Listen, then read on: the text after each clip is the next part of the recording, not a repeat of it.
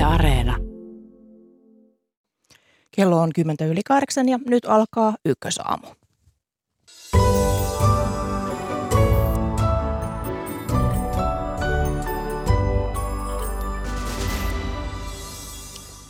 Turvallisuuspoliittista keskustelua käydään eduskunnassa näinä aikoina kiivaaseen tahtiin. Lähetyksen aluksi kansanedustajien mietteitä muun muassa Natosta ja ydinvoimalla työmaasta.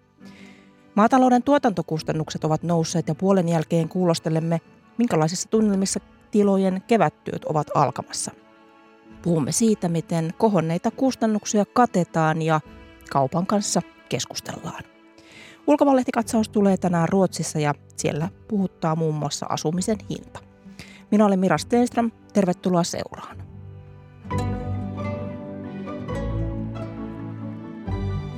Mutta aluksi politiikan ajankohtaisiin aiheisiin puolueiden kannatuksesta aina pakotteisiin asti. Tervetuloa lähetykseen kokoomuksen eduskuntaryhmän puheenjohtaja Kai Mykkänen. Huomenta. Huomenta, kiitoksia. Huomenta ja tervetuloa myös keskustan varapuheenjohtaja Markus Lohi. Oikein hyvää huomenta. Ja huomenta ja tervetuloa SDPn varapuheenjohtaja Niina Malma. Hyvää huomenta. Otetaan alkuun kiinni tuosta tänä aamuna julkaistusta kannatusmittauksesta. Siellä kokoomus pitää edelleen kärkipaikkaa puolueissa, mutta suosio on tippunut edelliseen puoluekannatusmittaukseen verrattuna 2 prosenttiyksikköä. Kannatus nyt siis 24,1 prosenttia. Kai Mykkänen, mistä tuo lasku kieli? No jos joku ajatteli, että yhden puolueen kannatus Suomessa voi pidempään pysyä yli 25 prosentissa, niin olisi ainakin minulta saanut vastauksen, että tuskinpa vaan, että tämä on ollut, olisi hyvin poikkeuksellinen se edellinen mittaus, jossa oltiin jopa 26. Ja jos me nyt ollaan paalupaikalla 5 prosenttiyksikön kaulalla seuraaviin, niin ei tässä voi muuta kuin olla, olla tyytyväinen siitä tuesta, jonka suomalaiset kokoomukselle tässä tilanteessa antaa. En usko, että tässä on, tässä on mitään, mitään suurta selitystä suuntaan tai toiseen. Nämäkin muutokset on, on virhemarginaalissakin viime kädessä, mutta on selvää, että nämä tulee vielä vaihtumaan moneen kertaan tota, ennen eduskuntavaaleja. Mutta NATO-keskustelu ei sinusta ole vaikuttanut tähän?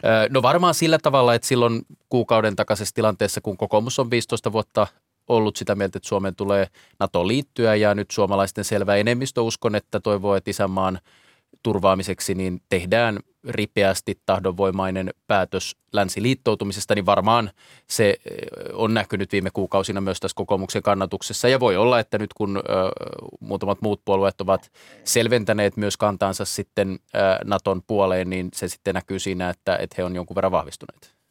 No SCPn kannatus on laskenut 1,1 prosenttiyksikköä ja kannatus nyt 17,9 prosenttia. Niina Malm, mikä teidän kannatuksen hiipumista selittää? No kyllä varmaan tässä tällä hetkellä kaikista eniten ihmisten mielenpinnalla on juuri tämä turvallisuus Suomen ja suomalaisten turvaaminen ja sitten sen jälkeen tulee nämä kannatusmittaukset. Ei pidä tietenkään vähätellä sitä, että kannatus on laskenut. Kaikki lukemat pitää ottaa vakavasti, mutta kuten Mykkänen tässä vieressä totesi, niin kyllä näitä varmaan vielä tullaan näkemään näitä liikehdintää tässä ennen vaaleja. Että ei tämä ehkä ole vielä se kallupi, mistä kannattaa ruveta petaamaan nyt sitten eduskuntavaalien lähtökohtia. Keskustalla on toinen suunta. Kannatus on noussut 1,2, 1,2 prosenttiyksikköä edelliseen mittaukseen verrattuna ja kannatus siis 13,5 prosenttia. Markus Lohi, mistä sinä uskot kannatuksen kasvun johtuvan? E, sitä on hankala tietenkään sanoa. Muutokset eivät ole vielä kovin suuria. Suunta on kuitenkin oikea. Meidän pitää kuitenkin tehdä kovasti töitä, että luottamuskeskustaan kasvaisi edelleen – Nämä luvut eivät ole missään tapauksessa meitä tyydyttäviä eikä riittäviä, mutta kyllä näkisin myös, että viime kuukausina tehdyt mielipidetiedustelut ovat hyvin pitkälle myös NATO-kalluppeja. Ne heijastuvat tämä turvallisuuspoliittisen tilanteen muutos, joka tapahtui reilu kaksi kuukautta sitten voimakkaasti ihmisten mieliin ja se on minusta varsin ymmärrettävää. Uskon aivan samalla tavalla kuin Niina Malm tuossa totesi, että nämä luvut tulevat vielä tulevaisuudessa voimakkaasti elämään, kun meidän turvallisuuspoliittinen asema tulee tässä selkiytymään.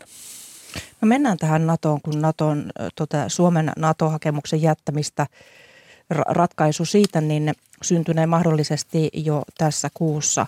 Ja Ruotsin ulkoministerin Ann Linden mukaan Yhdysvallat takaa Ruotsille niin sanotun turvavakuutuksen, kunnes Ruotsin mahdollinen NATO jäsenhakemus on ratifioitu ja tämä turvavakuutus on siis eri asia kuin turvatakuu, niin minkälaista tukea Suomen tulisi hakea ja saada tälle niin kutsutulle harmaalle ajalle? No varmasti kansalaiset ovat huomanneet, että meidän tasavallan presidentti, pääministeri, puolustusministeri eh, ja niin edelleen, nämä keskeinen valtiojohto, joka liittyy ulko- ja turvallisuuspoliittisiin asioihin, ovat usean kuukauden ajan erittäin aktiivisesti kiertäneet eri maissa. Ja on selvää, että varmasti kaikkia keskusteluja ja niiden sisältöä ei ole tietenkään julkisuudessakaan ollut. Se, että saataisiin semmoiset turvatakuut, niin ne eivät ole kovin todennäköisiä tämmöiset pitävät turvatakuut tälle harmalle alueelle, kun hakemus on jätetty ja sitten kun se on lopullisesti ratkaistu, että ollaan jäseniä, sehän vaatisi esimerkiksi USAn osalta kongressin käsittelyä ja näkisin, että ne on aika todella hankalia prosesseja, mutta minusta on erittäin tärkeää, että nyt Ruotsi kirii ikään kuin Suomea kiinni tässä NATO-keskustelussa ja poliittisessa NATO-päätösprosessissa. Se on tärkeä asia. No se, mitä me eniten voidaan tehdä, on tosiaan toimia tässä ripeästi, niin kuin uskon, että suomalaisten selvä enemmistö myös, myös toivoo. Ja, ja onneksi tämä nyt on ripeytynytkin Suomessa tämä – päätöksenteko. Nyt odotetaan oikeastaan sosiaalidemokraattien kantaa, mutta uskon, että toukokuun puolen välin tienoilla Suomi sitten asiassa etenee ja sitten hoidetaan nämä neuvottelut nopeasti, jolloin sitten saadaan se ihan oikea turvatakuu mahdollisimman nopeasti. Ja toinen puoli on sitten se, että tässä on varmasti keskeisillä NATO-mailla Yhdysvallat etunenässä hyvin voimakas intressi siihen, että ei saa käydä niin, että ikään kuin jäsenne kandidaatiksi hyväksyttyä ja kelpoiseksi todettua maata ruvettaisiin vakavasti savustamaan ulos jäsenyysjonosta tämän prosessin aikana. Ja tietysti kaikki diplomaattia tässä suhteessa on tärkeää. Itse asiassa yksi sellainen seikka, jonka haluan todeta, että mikä on ehkä jäänyt vähän vähälle vielä, on, että aivan varmasti tulee jonkunlaista disinformaatiokampanjaa Suomea vastaan. Meistä tehdään jonkinlaisia natseja jossain viestinnässä jonkun toisen NATO-jäsenmaan sisällä ja yritetään ikään kuin horjuttaa sitä luottamusta. Niin tässä olisi erittäin tärkeää, että Suomi valmistautuu niin kuin nopeaan, luotettavan oloseen – toimintaan ja, ja kertoo itsestään, että, että meille on aika selvää se, että mihin kannattaa nyt kiinnittää huomiota, mikä on Venäjän propagandaa, mutta jossain Kroatiassa tai Montenegrossa se ei ihan välttämättä näin selvää kaikille ole. Niin oma. Joo, kyllä tämä harmaa aika on semmoinen, että kaikista parasta on se, mitä lyhyemmäksi se jää ja se on niin kuin meidän suomalaisten ja Suomen turvallisuuden kannalta kaikista tärkeintä se on ihan selvää, että tämä Venäjän itse aiheuttama toiminta tai raakalaismainen sota Ukrainassa ajaa meitä koko ajan lähemmäs ja lähemmäs tätä sotilaallista liittoutumista. Ja nyt sosiaalidemokraattien osalta sitten päätökset tehdään 14.5. Ollaan kuljettu yhtä jalkaa yhdistystä tämän valtion johdon päätöksenteon ja eduskunnan päätöksenteon kanssa. Ja tästä on hyvä meidän jatkaa meidän linjan hakeminen. Ja kuten Lohi totesi, niin Ruotsi kirii tässä hyvin Suomen aikatauluun kiinni. Ja tämä on erinomainen asia, että voidaan sitten myös niin kuin olla samantahtisesti toivottavasti liikkeellä. Niin tässä SDPn puoluevaltuusto siis ottaa oman kantansa, niin kuin sanoitkin, Niina Malm tulevaisuudessa ja keskustan puoluevaltuusto on linjannut viime kuussa yksimielisesti, että puolue on valmis NATOon, jos valtionjohto niin päättää. Ja kokoomuksen kanta on ollut jo pitkään selvä vihreää valoa Natolle, mutta miten, miten nopeasti uskotte Suomen tekevän päätöksen tästä NATO-jäsenyyden hakemisesta? Mikä se on se päivämäärä, Markus No en lähde päivämäärää tässä arvioimaan enkä kertomaan, mutta sanon, että kyllä toukokuun aikana tullaan varmasti tässä prosessissa etenemään. Sehän pitää muistaa, että kun tämä liittoutumisprosessi etenee, niin senkin taustalla on kuitenkin viime kädessä Suomen niin vakaa ja pitkäjänteinen pyrkimys taata rauha täällä Pohjolassa, mm. Suomessa ja Pohjolassa. Ja, ja, ja tämän takia me olemme toimimassa. Meidän poliitikkojen tärkein tehtävä on huolehtia siitä, että, että suomalaiset ovat turvassa ja voivat luottaa siihen, että meidän itsenäisyyttä puolustetaan. Ja vaikka me tekisimmekin ja näyttää prosessi siihen päin vievän, että liittoutumisratkaisun, niin viime kädessä Suomen turvallisuus taataan sillä, että me itse puolustamme Suomea – ja me haluamme puolustaa Suomea. Meillä on erittäin korkea maanpuolustustahto ja, ja tämä on muuten puolustamisen arvoinen maa. Ja tähän rakentuu, mm. vaikka me tulisimmekin ja näyttää, että tulemme olemaan varmasti NATO-jäsen tulevaisuudessa, niin tähän rakentuu meidän puolustus tulevaisuudessakin. Niin kyllä tuosta aikataulusta ehkä sen verran voi, voi tarkemmin todeta, että, että eduskunnan puhemieskin on, on tuonut julkisuuteen, että, että nythän kun SDPn kantaa, jota odotetaan, niin silloin 14.5. lauantaina, eli siis reilu viikon päästä ollaan sitten koolla tekemässä, niin varmaan sen jälkeen hyvin ripeästi sitten maan johto tekee sen aloitteen. Tässähän siis perustuslain mukaan aloite on tasavallan presidentillä yhteistoiminnassa valtioneuvosto eli maan hallituksen kanssa ja uskon, että tämä tapahtuu sitten muutaman vuorokauden sisällä siitä, siitä STPn valtuustosta ja eduskunnassa taas tämä selontekokäsittely, joka tässä on taustalla, niin sehän on viritetty sillä tavalla se aikataulu tässä koordinaatioryhmässä, missä itse olen mm, kokoomuksen osalta Petteri Orpon kanssa mukana, niin, niin sillä tavalla, että meillä on sitten valmius heti silloin tarvittaessa vaikka 15. päiväkin sunnuntaina, mutta varmaan niinä lähipäivinä sitten eduskunnassa sitten päättää Suomen kanta eduskunnan osalta tai antaa eduskunnan kautta Suomen tahtotila. Viime kädessähän se on sitten mm. presidentti ja hallitus, joka sen ja sen anomuksen niin sanotusti lähettää tai kirjeen Suomen halusta liittyä NATOon. Että tämä on varmaan se aikataulu aika lailla ja sitten siinä toivottavasti ihan muutamassa päivässä, ellei sitten viikko mene, niin tähän toimistotason neuvotteluun NATOn keskustoimiston kanssa, jossa ymmärtääkseni on aika selvää, että Suomen jäsenyyskriteerit täyttää kyllä erittäin sujuvasti ja sitten Naton neuvosto hyväksyy Suomen ikään kuin hakija statuksella maaksi ja sitten alkaa tämä ratifiointikierros. Nythän on lupaavasti tässä muun muassa Tanska ja, Ruo- Tanska ja Norja jo julkisesti todenneet, että he voisivat oikeastaan pyrkiä ratifioimaan samana päivänä, kun Naton neuvosto meidät kutsuu jäsenkandidaatiksi ja tiedän – minullekin jotkut eurooppalaiset suurlähettiläät sanoneet, että heidän hallituksensa haluaisi olla ensimmäinen, joka ehtii ratifioimaan, että tässä varmaan ehditään saada niitä jo hyvissä ajoin ennen sitä Madridin Naton huippukokousta kesäkuun lopulla, niin näitä ratifiointeja ja toivottavasti sitten myös loput tulee ripeästi. Niin Niina Malm, onko sillä merkitystä, kuka ratifioi ensimmäisenä?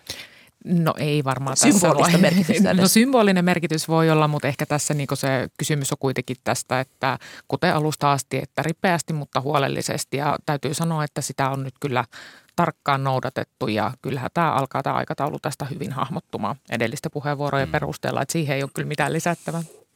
No nythän sota Ukrainassa on kestänyt kolmatta kuukautta ja eilen EU julkisti jälleen uuden Venäjän vastaisen pakotin, pakotepaketin. Se on kuudes tällä kertaa ja keskeistä siinä oli, että komissio esittää täyttä tuontikiltoa Venäjän öljylle, niin miten paljon te uskotte tällä kielolla olevan ihan konkreettista vaikutusta Venäjän sen hyökkäykseen Ukrainassa? No en usko, että nämä pakotteet lopettavat tätä sotaa valitettavasti, mutta silti ne on välttämätön tehdä. Ja minusta on erittäin tärkeää, että Suomi on mukana yhteisessä rintamassa kaiken kaikkiaan ja jos ajatellaan sitten Suomen niin roolia ja, ja näkemyksiä paketteiden määrästä ja pitäisikö ottaa vielä voimakkaampia, minusta tässä on niin kaksi tavallaan toimintalinjaa. Toinen on se, että millä tavalla Suomen valtiojohto siellä EUn neuvotteluissa, minkälaista kantaa se edistää. Ja se on tietenkin oma, oma, oma tuota linjansa, mutta sitten kun on tehty yhteiset päätökset EUssa, silloin on tärkeää, että Suomi tavallaan ei lähde sooloilemaan suuntaan eikä toiseen, vaan me olemme samaa, samaa tuota länsiliittoumaa kaikilta osin. Tämä antaa vahvan viestin siitä myös, että, että me, me ei olla heikkoja, vaan me ollaan vahvoja, jossa pysytään mukana samassa linjassa. Mutta meidän pitää kyllä olla mukana tiukoissa pakotteissa ja, ja valmistautua henkisesti myös täällä Suomessa siihen, että me, me joudumme ehkä ottamaan myös iskua omaan mm. elintasomme, mutta – kun puhutaan näin perustavanlaatuista kysymyksistä, että siellä käydään tämmöistä tuhoamissotaa Ukrainassa, niin tätä on, tämä on moraalisesti niin merkittävä asia, että tähän pitää olla valmis. Niin. Nythän mm, sanon sen, että elinkeinoministeri Mika Lintilän mukaan Venäjän näiden kaasuhanojen sulkeutuminen olisi Suomelle kovempi paikka kuin tämä EUn esittämä öljyn tuontikielto, niin, niin, niin minkälaiseksi esimerkiksi mm. suomalaisyritysten toimintakenttä on muuttumassa mm. tätä myötä? Joo, siis ensinnäkin on selvää, että niin Suomelle kuin myös vaikkapa Saksalle, niin, niin tämä kaasuhana on se kovempi paikka kuin öljyhana. Et öljyä saa ostettua mm. tankkereilla ympäri maailmaa ja kaasussa ollaan, ollaan enemmän niin kuin paikallisten markkinoiden varassa ja, ja niitä terminaaleja ei ole Suomessakaan riittävästi eikä Saksassa itse asiassa yhtäkään. Mutta, mutta tuota, e, ensinnäkin sanoisin sen, että kyllähän, niin kuin tässä Markus Lohikin vähän viittasi, että tilanteessa, jossa käytännössä on aika makaberia, että me ollaan rahoitettu Venäjää siis monikymmenkertaisilla määrillä valuuttaa tämän sodan aikana verrattuna siihen apuun, jota Eurooppa on antanut Ukrainaan, niin, niin kyllähän tämä niin kuin eettisesti on kestämätöntä. Että me aivan hirveitä tarinoita kuullaan nyt yhä enemmän siitä joukkoraiskauksista ja joukkotuhonnasta ja siis tämä on mennyt aivan uskomattomaksi ja eihän, eihän tällaista maata voi rahoittaa tällä tavalla, että täytyy tehdä jotain.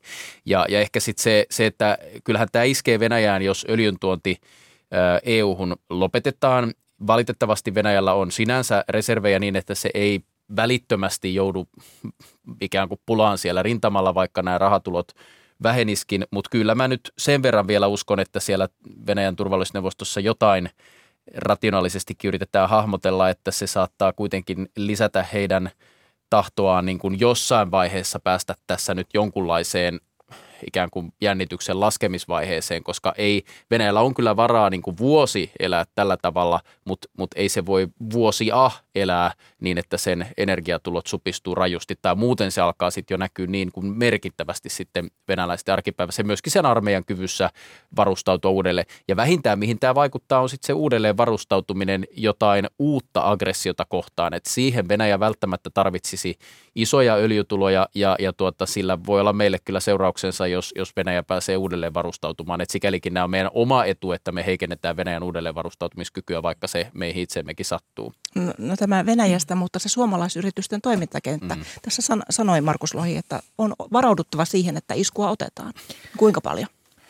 No ensisijaisesti kriisitilanteessa tietenkin valtionkin täytyy kantaa se oma osuutensa sinne ja ottaa se suurin isku vastaan, mutta on ehdottomasti samaa mieltä siitä, että näiden pakotteiden osalta niin me ei kuulu olla osa tätä EU-yhteistä toimintalinjaa ja etsiä ne ratkaisut sieltä ja niiden pakotteiden täytyy olla sellaisia, että ne oikeasti tuntuu, vaikka ne sitten tuntuu myös täällä meillä.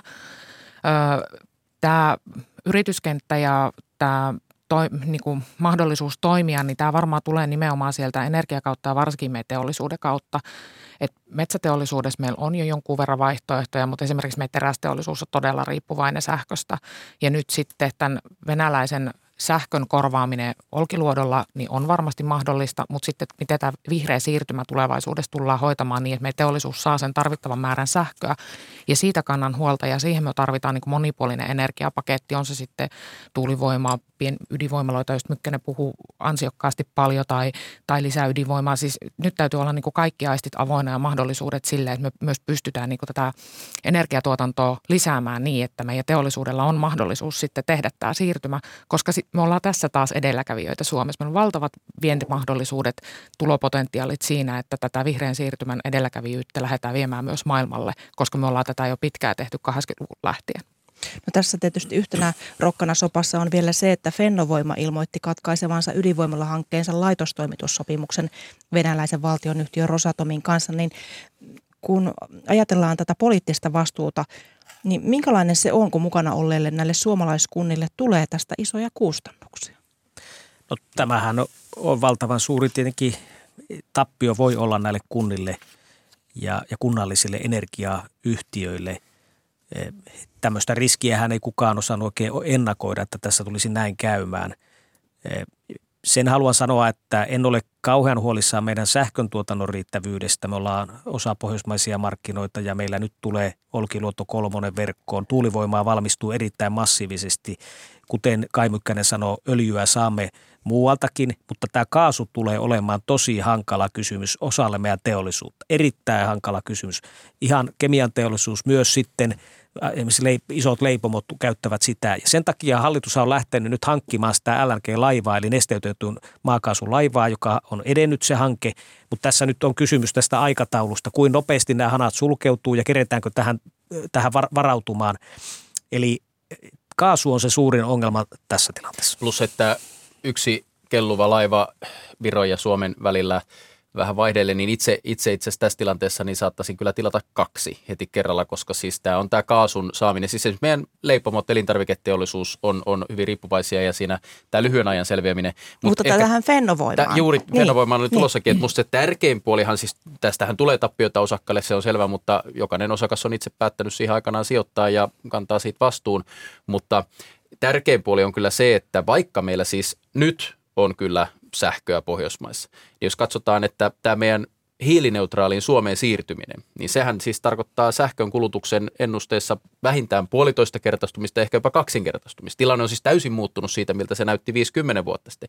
Ja meillä olisi erittäin tärkeää, että me saataisiin jonkinlainen ydinvoimalla hanke liikkeelle. Ja tässä suhteessa mä kyllä toivon ja, ja kysyn, että eikö hallitus voisi olla tässä aktiivinen, että viestittäisiin selvästi, että uudelle periaateluvalle on mahdollisuus ja meillä syntyisi tilanne, jossa, jossa ikään kuin yhdessä yhteiskunta auttaa synnyttämään tämmöisen hankkeen, koska nyt sille on enemmän tilausta kuin silloin itse asiassa, kun Fennovoimasta alun perin päätettiin, mutta on oikein hyvä, että päästiin nyt ikään kuin Rosatomista eroon, koska sen kanssa tätä reaktoria ei olisi voinut toteuttaa. Mutta jo, joutuuko esimerkiksi valtio tukemaan mukana olleiden kuntien taloutta? Onko tässä sellainen näkökulma tulossaan?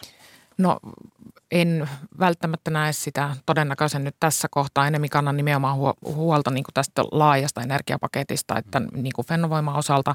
Ja sitten myös se, että totta kai myös terästeollisuus tarvitsee kaasua, mutta on myös näitä uusia vaihtoehtoja tulos. On se sitten vety tai synteettiset polttoaineet tai mikä vaan. Ja se kaasu on kuitenkin tulevaisuudessa yksi sellainen, mistä nyt tiedetään, että se tulee vähenemään kaiken mm. aikaa. Ja sen takia nyt tämä etupainottuu painotteisuus tässä koko energiapaletissa on niin se kaiken A ja O. Että jos me terästehtaat yhdessä sulatuksessa käyttää niin kuin 15 omakotitalon sähkö, vuosisä, sähkölämmitteisen omakotitalon vuosisähkön yhdessä sulatuksessa ja niitä tehdään niin kuin kymmeniä päivässä, niin on ihan selvää, että myös saada sitä mm. tuulivoimakapasiteettia rakennettua Suomeen, koska Itä-Suomeen ei voi puolustusvoimien ohjeistuksen mukaan rakentaa ja sitten tullaan tähän kansallismaisema-ajatuksiin ja että mihin se sitten saadaan niin kuin nopeasti rakennettua, onko se Pohjanmeri Hallitushan on pannut tänä vuonna ja ensi vuonna tulee yhteensä laittamaan lähes miljardin tähän isoon energiamurrokseen. Itse näkisin, että kun tuon on taas kymmeniä ja taas kymmeniä miljoonia jo käytetty tuonne Fennovoima-hankkeeseen sinne Pyhäjoelle, niin olisi kaikista parasta, että me löytäisimme sinne uuden projektin, joka voisi mm. hyödyntää mm. tuota ja jatkaa siitä eteenpäin. Kyllä. Eli haasteita riittää myös tulevaisuudessa. Paljon kiitoksia teille vierailusta keskustan varapuheenjohtaja Markus Lohi, STP-varapuheenjohtaja Niina Malmi ja kokoomuksen eduskuntaryhmän puheenjohtaja Kai Mykkänen. Kiitos paljon. Kiitos, Kiitos. kovasti.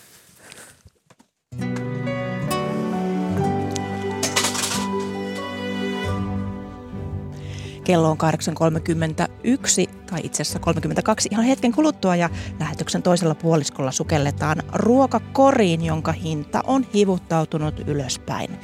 Venäjän hyökkäyssota luo varjonsa jo ennestään kannattavuuden kanssa painivan maatalouden ylle ja siitä puhutaan seuraavaksi. Lähetyksen lopuksi vielä terveisiä länsinaapurista. Ruotsalaislehdissä puhutaan muun muassa paikallisista asuntomarkkinoista. Mutta sota ja kuivuus vähentävät maailman viljan ja ruoan tuotantoa. Meilläkin kevätkylvöjä aloitellaan epävarmassa tilanteessa. Ruoan hinta on kaupassa selvästi noussut, mutta saako myös ruoantuottajahinnan, joka kattaa nousseet tuotantokustannukset? Siitä puhutaan seuraavaksi ja kuullaan ensiksi maanviljelijä Susanna Valtosta. Hyvää huomenta Hämeenlinnaan. Hyvää huomenta. Sinä olet myös MTKn johtokunnan jäsen sen ohella, että olet maanviljelijä ja tunnet siis tilanteen kentällä. Maailmalla ennakoidaan ruokapulaa tämän tämän Ukrainan sodan vuoksi ja energian hinnan nousun vuoksi meillä kevätkylvöt ovat alkamassa, mutta mikä niiden tilanne on tällä hetkellä? No, tilanne on aika epävakaa, että osalla viljelijöistä on tuotantopanoksia ja osalla ei. Ja meidän kevät on nyt jo paljon myöhässä, mikä tuo paljon semmoista pohdintaa, että mikä kerkeää meidän kasvukaudessa täällä valmistumaan. Millainen on sinun maatilasi? Onko, onko siemen ja, ja lannoitehankinnat keretty tehdä? No meillä ne on keretty tehdä, että meillähän on aika pieni maatila suhteessa niin kuin isoimpiin tiloihin Suomessa, että me ollaan keretty tekemään omat. Miten muilla, muilla viljelijöillä, minkälaisia viestejä olet muilta kuullut? Alkuvuoden aikana, mitä mä oon seurannut keskustelua, niin aika monelta puuttuu paljon lannoitteita ja paljon siemeniä ja sitten siellä on se pohdinta, että niitä ei ole niin varaa hankkia ja se, että saatko sä ikinä siitä, mitä sä kylvät, niin edes katettua niitä sun kustannuksia, joten paljon pohditaan sitä, että mitä voi kylvää tänä vuonna ja mitkä on sitten taas hinnat ensi vuonna kylväessä ja sille sadolle. No, kasvukausi ja, ja kyl, kylvokausi on alkamaisillaan.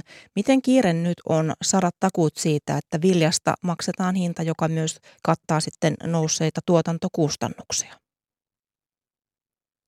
Kai mä sanon, että se pitäisi olla niin kuin jo tehty ja päätetty ja näyttää, että oikeasti sille kotimaiselle ruoalle on arvoa ja kysyntää ja että siitä on meidän kauppa valmis maksaa myös sinne tuotantoketjun alkupäähän riittävän korvauksen. Ruuassa tosiaan kaupan hinta, tai kaupassa ruoan hinta on, on, on noussut, niin miten paljon viljelijä siitä noususta saa tällä hetkellä osansa? Mä en tarkkaan tiedä niin kuin jokaisen tuotantosuunnan nousua, mutta ei riittävästi. Ei, ei niin paljon, että katettaisiin tällä hetkellä ne nousseet polttoaine- ja lannoite- ja siemenkustannukset. Eli tappiolla mennään edelleen kauppa- ja elintarviketeollisuus neuvottelevat uusiksi maatalouden hinta- ja toimitussopimuksia, niin onko nyt tällä hetkellä luottoa siihen, että viljelijä saisi osuutensa? Näin mä haluaisin uskoa ja varmaan näistä meistä jokainen haluaa uskoa, mutta kyllä se vaatisi aika konkreettisia tekoja ja näyttöjä niin kuin viimeistään nyt, että se hinta lähtisi sinne tuottajillekin nousemaan. Mikä olisi riittävä konkreettinen näyttö? Ihan alkuun niin kuin olla oikeasti huolissa ja olla oikeasti niin kuin valmiit neuvottelee ja valmiit myös siitä omasta voitosta, jotta toiset sais niin kuin myös työlleen palkan ja edes ne kustannukset peitettyä. No jos annat esimerkkejä, niin minkälaisia kaupan ja teollisuuden hinta- ja toimitussopimukset ovat tällä hetkellä maanviljelijän kannalta? No monesti ne on aika aika niin kuin kriittisiä ja sitten silleen, että sitä viljelijää ei välttämättä siinä yhtään kuunnella, että teidänkin lähetyksessä oli aikaisemmin noin kuukausi sitten niin puhe siitä broilerituottajasta, jolla on vuoden sopimus ja se ei sitä kovin helposti pysty irtisanomaan ja se voi joutua tuottaa tappiolla tosi pitkään, mikä tarkoittaa, että se tila tullaan ajamaan alas. Että siellä ei niissä sopimuksissa monesti jousteta sit sinne suuntaan, että jos siellä tilalla tapahtuu niitä kustannusmuutoksia tai tuotannossa epäonnistutaan tai se kasvukausi ei vaan ole niin kuin hyvä. No miten sopimuksia pitäisi muuttaa, että ne olisivat paremmat maanviljelijän kannalta? No mun mielestä ruokaketjun sopimusten pitäisi olla inhimillisiä. Et jos, jos se sato ei ole sinä vuonna hyvä tai jos meillä ei ole niin kuin, tota, tai jos sieltä ei tule riittävästi sitä satoa tai sitten jos siinä nousee ne kustannukset, niin kyllähän sen ketjun pitää vastata siihen, jotta se ketju on terve ja jotta meillä riittää sitä kotimaista ruokaa. Tuore maa- ja metsätalousministeri Antti Kurvinen vilautti edeltäjänsä Jari Lepän tavoin, että lakeja on muutettava, jos muu ei, muu ei auta, niin pystyykö ruokaketju sopimaan viljelijöitä tyydyttävän ratkaisuun vai pitääkö sitten elintarvikelakia muuttaa? Mitä mieltä sinä olet? Mä näen, että halutessaan niin kauppa ja teollisuus voi muuttaa näitä toimintoja ja sopia hyvinkin nopeasti näitä asioita, mutta jos ne ei halua, niin kyllä sitä itse ainakin toivoisi, että sitä syksystä asti väläytettyä elintarvikemarkkinalakia alettaisiin tarkastelemaan ja löytää sieltä niitä ratkaisuja tähän asiaan. Jos tuottajahintoihin ei nyt tule korjausta, niin mitä se tarkoittaa Susanna Valtonen ruoantuotannolle? No viimeisimmän ennusteen mukaan joka kymmenes maatila Suomessa lopettaisi tänä vuonna ja se tarkoittaa sitä, että jos ruoalle ei löydetä hintaa sille peruskorotukselle, että saadaan edes ne omat pois ja myös sille viljelijälle palkkaan, niin se tarkoittaa että meillä ei ole riittävästi ruokaa ensi talvena ja se heijastuu myös sitten vuoden päästä niin kuin seuraaviin kylvöihin ja tuotantoon, että jos meidän tuotantoa ajetaan niin kuin alaspäin ja ruoalle joudutaan hakemaan hintaa pulan kautta, niin kyllähän se tarkoittaa mun mielestä huolestuttavaa asiaa, että ihan kaikille meistä ei riitä kotimaista ruokaa ja jos miettii maailman tilannetta, niin mistä se ruoka sitten tuodaan. Maanviljelijä Susanna Valtonen, paljon kiitoksia näistä kommenteista. Kiitos. Ja jatketaan aiheesta maatalous- ja kauppapolitiikkaan perehtyneen asiantuntijan kanssa. Tervetuloa lähetykseen Luonnonvarakeskuksen tutkimusprofessori Jyrki Niemi. Kiitoksia. Tuossa kuultiin edellä Susanna Valtosen näke, näkemyksiä. Hän on siis maanviljelijä, mutta myös MTK on johtokunnan jäsen ja hän puhui, että jos tuottajahintoihin ei tule korjausta, niin voi tulla myös sitä, että tätä kotimaista ruokaa ei ole riittävästi tulevaisuudessa. Niin mi, miten, millä mielin sinä kuuntelit tuota, tuota näkemystä? Onko näin, että meille voi tulla ruokapula myös Suomeen? No en usko, että meille varsinaisesti tulee ruokapulaa Suomeen, että tuota, Suomihan on vauras maa ja meillä on, meillä on jopa varaa sitten ostaa, ostaa hieman lisää ulkomaalta, jos näin käy, että tuota, kotimainen tuotanto ei riitä. Mutta me eletään poikkeuksellisia aikoja suomalaisessa ruoantuotannossa, että siinä mielessä, että kustannukset on noussut nyt todella äkillisesti ja nopeaa ja rajusti viimeisen vuoden aikana ja tilanne on hieman nyt kaksijakoinenkin tuolla maataloudessa, että kyllähän kasviviljelytuotteiden, viljan ja öljykasvien tuottajahinnat on jo viimeisen vuoden aikana myöskin nousseet keskimäärin noin 70 prosenttia yhden vuoden aikana, joten, joten viljan ja öljykasvien hinnat on sinänsä houkuttelevat kyllä kylvöille lähtöön. Tokihan siellä on paljon epävarmuutta, kustannukset on erittäin korkealla, koska energiakustannukset ja lannoitekustannukset on nyt poikkeuksellisen korkealla. Ja toki tulevan satokauden sää on sitten niin kuin aina epävarma, mutta sanotaan, että sellaisella normisadollahan nyt kuitenkin niin kuin kasviviljelytiloilla voidaan päästä ihan kohtuulliseen tulokseen tänä vuonna. Mutta sitten kotieläintiloilla on tällä hetkellä, siellä, siellä ollaan todella kovan kustannuskuruksen kourissa, koska, koska tuota, viime kesänä saatiin heikko rehusato ja nyt sitten joudutaan nostamaan erittäin kallilla rehut mahdollisesti ulkoa joillakin tiloilla ja, ja tuota, se on nostanut kustannusta on merkittävästi niin, niin maidon tuotannossa kuin myöskin lihan tuotannossa ja kananmunan tuotannossa ja siellä tarvittaisiin nyt kipeästi niitä tuottajahintojen korotuksia, että, tuota, että tuota, tuotanto olisi kannattavaa ja sitä kannattaisi jatkaa.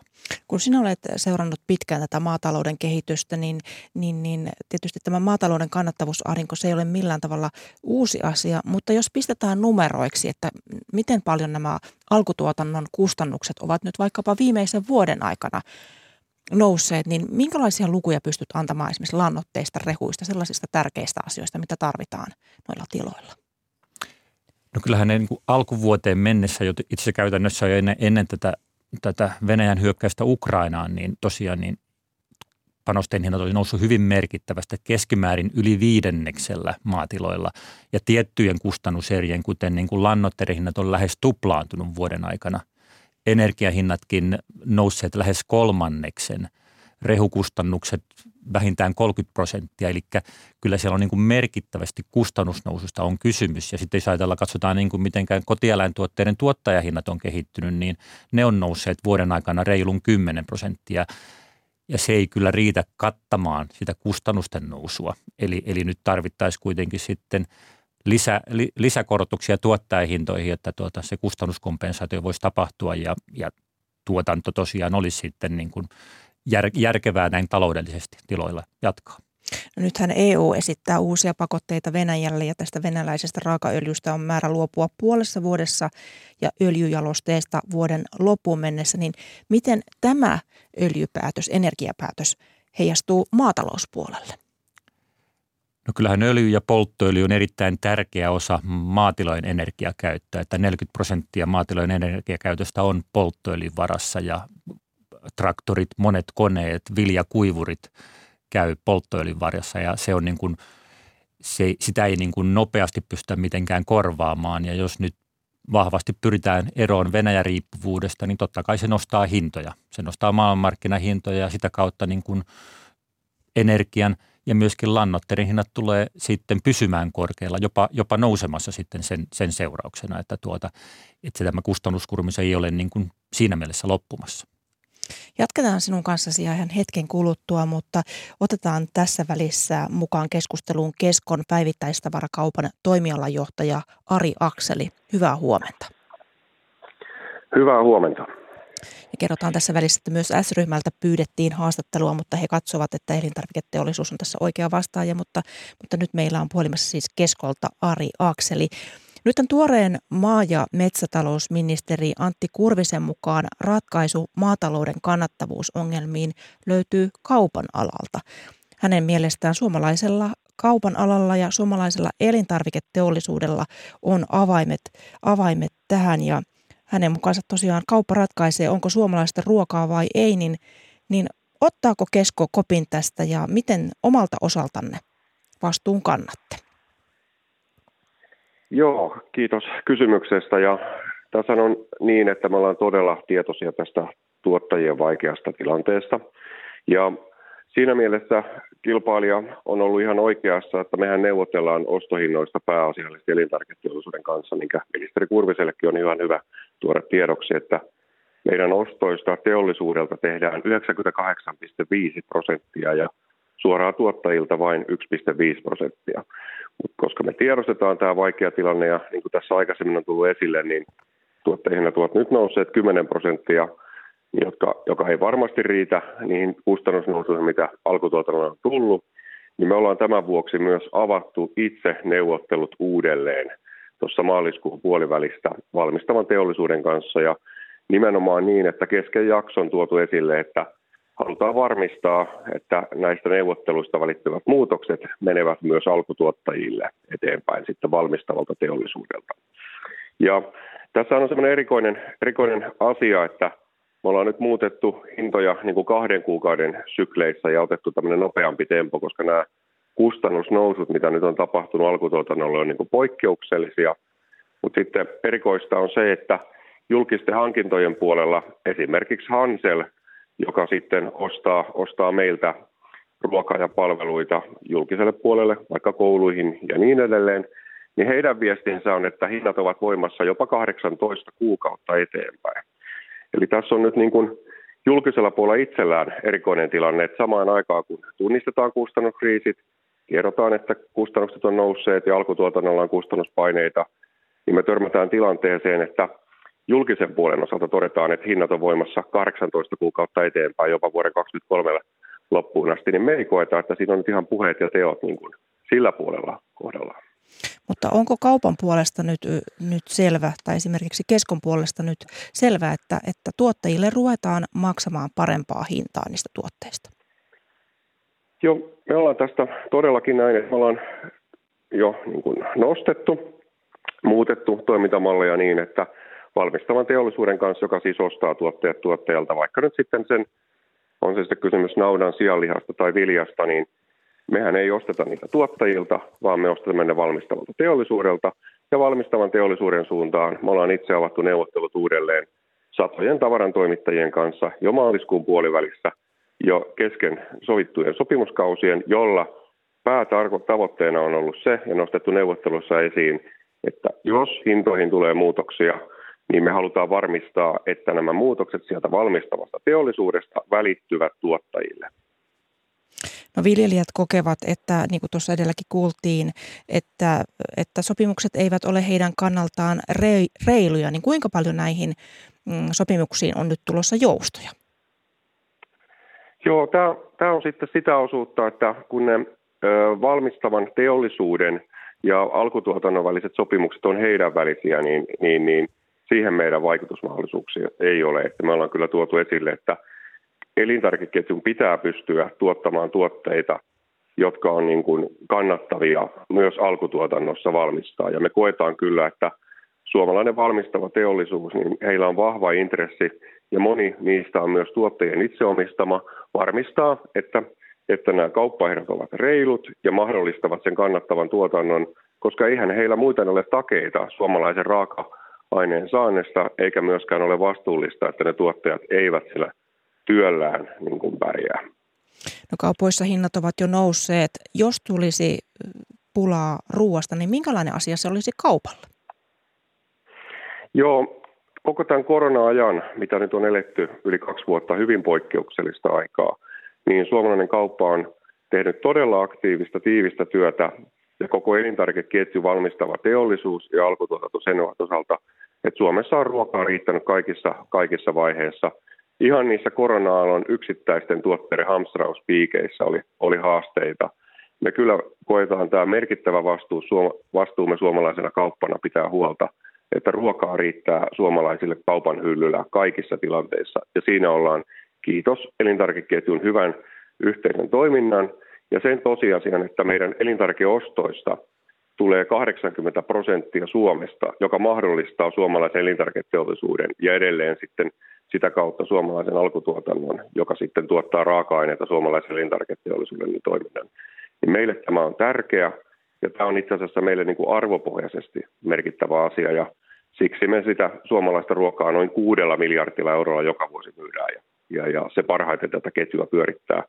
Ja myös sitten tietenkin jokainen kuluttaja, että nythän on tilanne se, että, että tota, Suomessa niin kuin ollaan, ollaan pärjätty tosi hyvin pitkässä juoksussa, että tänä päivänä kuluttajilla menee keskimäärin 10 prosenttia kotitalouksien tuloista ruokaan.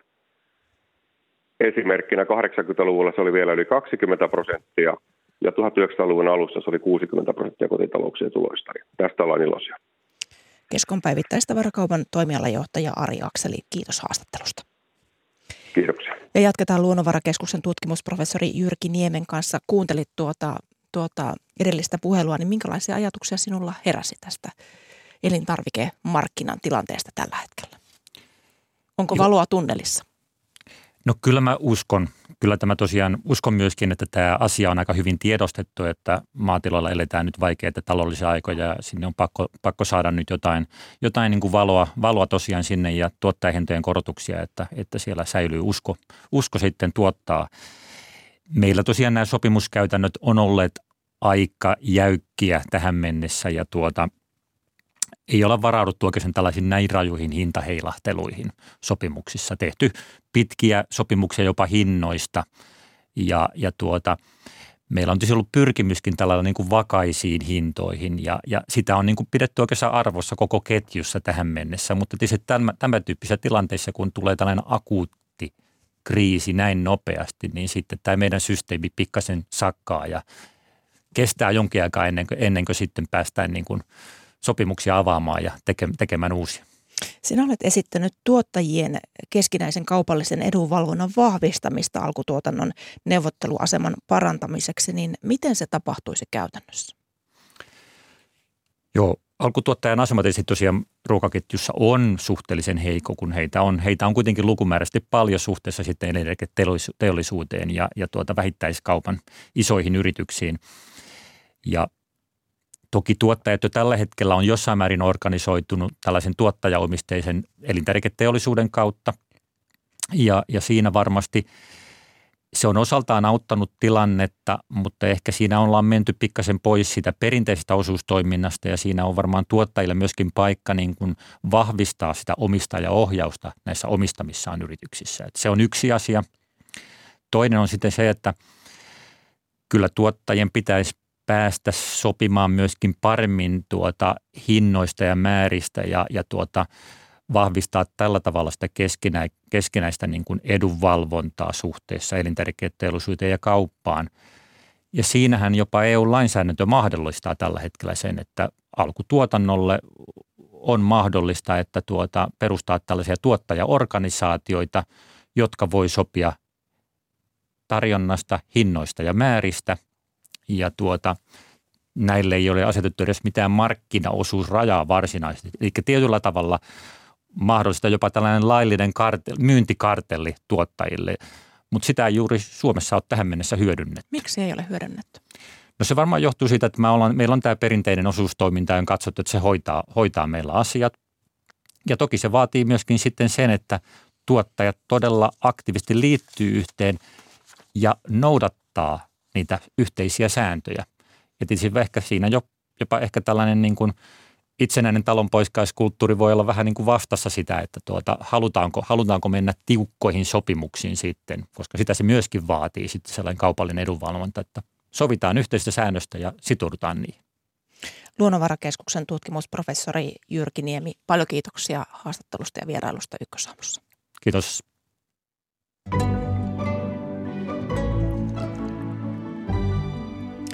Sitten mennään ulkomaanlehtikatsaukseen, joka tulee tänään Ruotsista. Siellä naapurissa puhuttaa erityisesti Ruotsin ja Suomen mahdollinen yhteinen NATO-päätös, mutta myös Tukholman asuntomarkkinat. Tukholmasta jatkaa Anni Riitaho. Ruotsin ja Suomen mahdollinen yhtäaikainen NATO-hakemus on dominoinut ruotsalaismedioissa. Dagens Nyheter tarttuu aiheeseen kritisoimalla ruotsalaisten Suomi-tietämystä otsikolla Tiedämme häpeällisen vähän Suomesta. Kirjoitus jatkaa. On aika päästä irti isovelikompleksista ja oppia lisää Suomen historiasta. Ruotsin ja Suomen suhde on tiivistynyt merkittävästi viime vuosien aikana. Dagens Nyheter haastaa ruotsalaiset kuitenkin muistelemaan, kuinka Aftonbladetin urheilutoimittaja vuonna 2016 kehui suomenruotsalaisen jääkiekkoilija Kasper Björkvistin ruotsin kielen taitoa suorassa haastattelussa. Pääkirjoitus kysyy myös, joudummeko todella muistuttamaan ruotsalaisia siitä, että suomen ruotsalaiset ovat kansallinen vähemmistö Suomessa ja että Ruotsissa asuu 700 000 ihmistä, joilla on yhteys suomen kieleen ja kulttuuriin. Historiallisesti katsottuna Suomi on ollut osa Ruotsia kauemmin kuin Skåne, mutta tutkimuskeskus Novuksen tekemän kyselyn mukaan vain 12 prosenttia ruotsalaisista kokee, että heillä on hyvä tietämys Suomesta. Pääkirjoitus toteaa vielä lopuksi, että harvalla on näin hyvä naapuri ja on tärkeää ottaa tästä suhteesta nyt kaikki hyöty irti. Mieluiten yhteisen NATO-hakemuksen muodossa. Ruotsin pääministeri Magdalena Andersson piti viime viikonloppuna perinteisen vappupuheensa, jonka jälkipyykkiä puitiin mediassa alkuviikosta. Dagens Nyheter tarttuu aiheeseen seuraavasti. Andersson piti puheensa Tukholman Vaasastaanin Norra Baantorjatilla, jota ympäröivät asunnot maksavat noin 125 000 kruunua neljöltä. Asuntojen hinnat ovat nousseet noin 200 prosenttia vuodesta 2005. Kirjoitus jatkaa. Vastuu perverseistä asuntomarkkinoista lepää poliitikkojen harteilla. Poliitikot ovat pikemminkin vahvistaneet vapaana virtaavia markkinavirtoja kuin yrittäneet hillitä niitä. Useat selvitykset ja tutkimukset osoittavat, että vuokramarkkinat eivät vastaa siihen todelliseen asumisen tarpeeseen, mikä suurkaupunkeja riepottelee, eikä omalle tontillekaan rakentaminen ole helpottunut. Kirjoitus toteaa lopuksi, että me olemme Ruotsissa rakentaneet yhteiskunnan, jossa rikastuu asumalla, ei työnteolla. Sosiaalidemokraattisella puolueella on suuri vastuu tästä ja pääministeri Magdalena Andersson tietää myös sen. Näin siis Dagens Nyheter. Ilmastoaktivistiliike Extensions Rebellion, joka tunnetaan Suomessa nimellä Elokapina, on toteuttanut kansalaisaktivismiaan myös Tukholman kaduilla – Ruotsin mediat ovat näreissään liikkeen toiminnasta. Svenska Dagbladet tarttuu aiheeseen seuraavasti. Fossiilisten polttoaineiden käyttöä tuleekin kritisoida niin ilmastoaktivistien kuin ihan tavan kansankin taholta. Valtion päätöksiä verorahojen käyttöön tulee muutenkin aina tarkastella kriittisesti. Kirjoitus jatkaa sanomalla, että se, että ilmastoliike Extension Rebellion kampanjoi fossiilisten polttoaineiden käyttöä vastaan tukkimalla Tukholman kadut, on johtanut ainoastaan julkisen liikenteen ja yleisen mielipiteen tukahduttamiseen. Svenska Dagbladet kritisoi liikkeen toimintaa toteamalla vielä, että Extension Rebellion tekee aatteelleen karhun palveluksen laittomilla metodeillaan. Saavuttaakseen päättäjien huomion, joka johtaisi ilmastohätätilan julistamiseen, tulisi aktivistien toimia päämäärätietoisesti, ei aiheuttamalla kaaosta. Samalla linjalla jatkaa Aftonbladet – Tolppaan sidottu aktivisti ei ratkaise ilmastokriisiä. Extension Rebellion kiusaa ja häiritsee tavallisia ihmisiä. Kirjoitus jatkaa toteamalla, että ei ole ihme, että liikkeen aktivistit kokevat suurta turhautumista. Se, että poliitikot kääntävät katseensa muualle ilmastokysymysten edessä, aiheuttaa aktivisteissa ymmärrettävästi turhautumista. Mutta se, millä keinoin liike vie viestien läpi, on kyseenalaista – Hyötyykö ilmastokriisi todella siitä, että tavalliset ihmiset jumittuvat liikenteeseen hakiessaan lapsiaan päiväkodista? Tai mitä jos aktivistit tukkivat tien hälytysajoneuvoilta? Lopuksi kirjoitus vielä toteaa, että jos liike jossain on onnistunut, niin herättämään mielenkiintoa toimintaansa kohtaan. Näin siis Svenska Dagbladet ja Aftonbladet. Anni Riitaho, Tukholma. Tällaisia terveisiä länsinaapurimme lehdistä. Kanssani tätä lähetystä ovat olleet tekemässä Kreeta-Maria Kivioja ja Maria Alakokko. Tuottajana on ollut Maria Skara ja äänitarkkailun on hoitanut tänä aamuna Matias Puumala. Kuuluttaja Charlotte Haakfors, hyvää huomenta. Huomenta päivää. Torstai on yleensä toivoa täynnä, mutta minkälaisiin ohjelmiin näihin toiveisiin mahdotetaan vastata tänä aamuna? Jaa, toiveita täynnä. No, miten meistä tuli sohvaperunoita, niin pieneen mennyt historia kysymys. odottaa tuolla heti, äh, heti kello 12 uutisten jälkeen. Urheilu ei ole luonnollista ihmiselle, äh, sillä muinaiset ihmiset liikkuivat aina hyvästä syystä keräilläkseen tai mitä ikinä. Tämä on ihan hyvä pointti. Ja sitten kuuluttaja vieraana. Ihanaa saada vieras sinne. Musiikkitoimittaja Tuomas Niemelä tulee kertomaan – työstään ennen tuossa kello 15. Ja juu, sittenpä täytyy mainita jo viikonlopusta vähän, vaikka onkin torstai. Mm, se on hyvä sitä odottaa. Mitäs viikonloppuna? No siellähän on, on äh, näyttämä musiikin sävel on vapaa, eli toivekonserttia pukkaa lauantai-iltana äh, kapellimestari pianisti Markus Lehtinen ja musiikkitoimittaja Riikka Holopainen luotsaavat sillä lähetystä. Ja kerrotaan äkkiä, että toiveita voi lähettää jo sähköpostitse osoitteeseen savel.vapaa.yle.fi. Niin siellä sitten kello 19 jälkeen nautimme näyttämömusiikista. Eli sinne voi omia toiveita ja suosikkeja haaveitaan Juu, lähettää. Kyllä. Aivan mahtavaa. Kiitoksia näistä vinkkeistä Charlotta Haakfors. Ja Ykkösaamu lähenee loppuaan. Palaamme jälleen uusin, aime, uusin aihein huomenna. Minä olen Mira Stenström. Kiitän seurastasi ja mukavaa päivän jatkoa sinulle.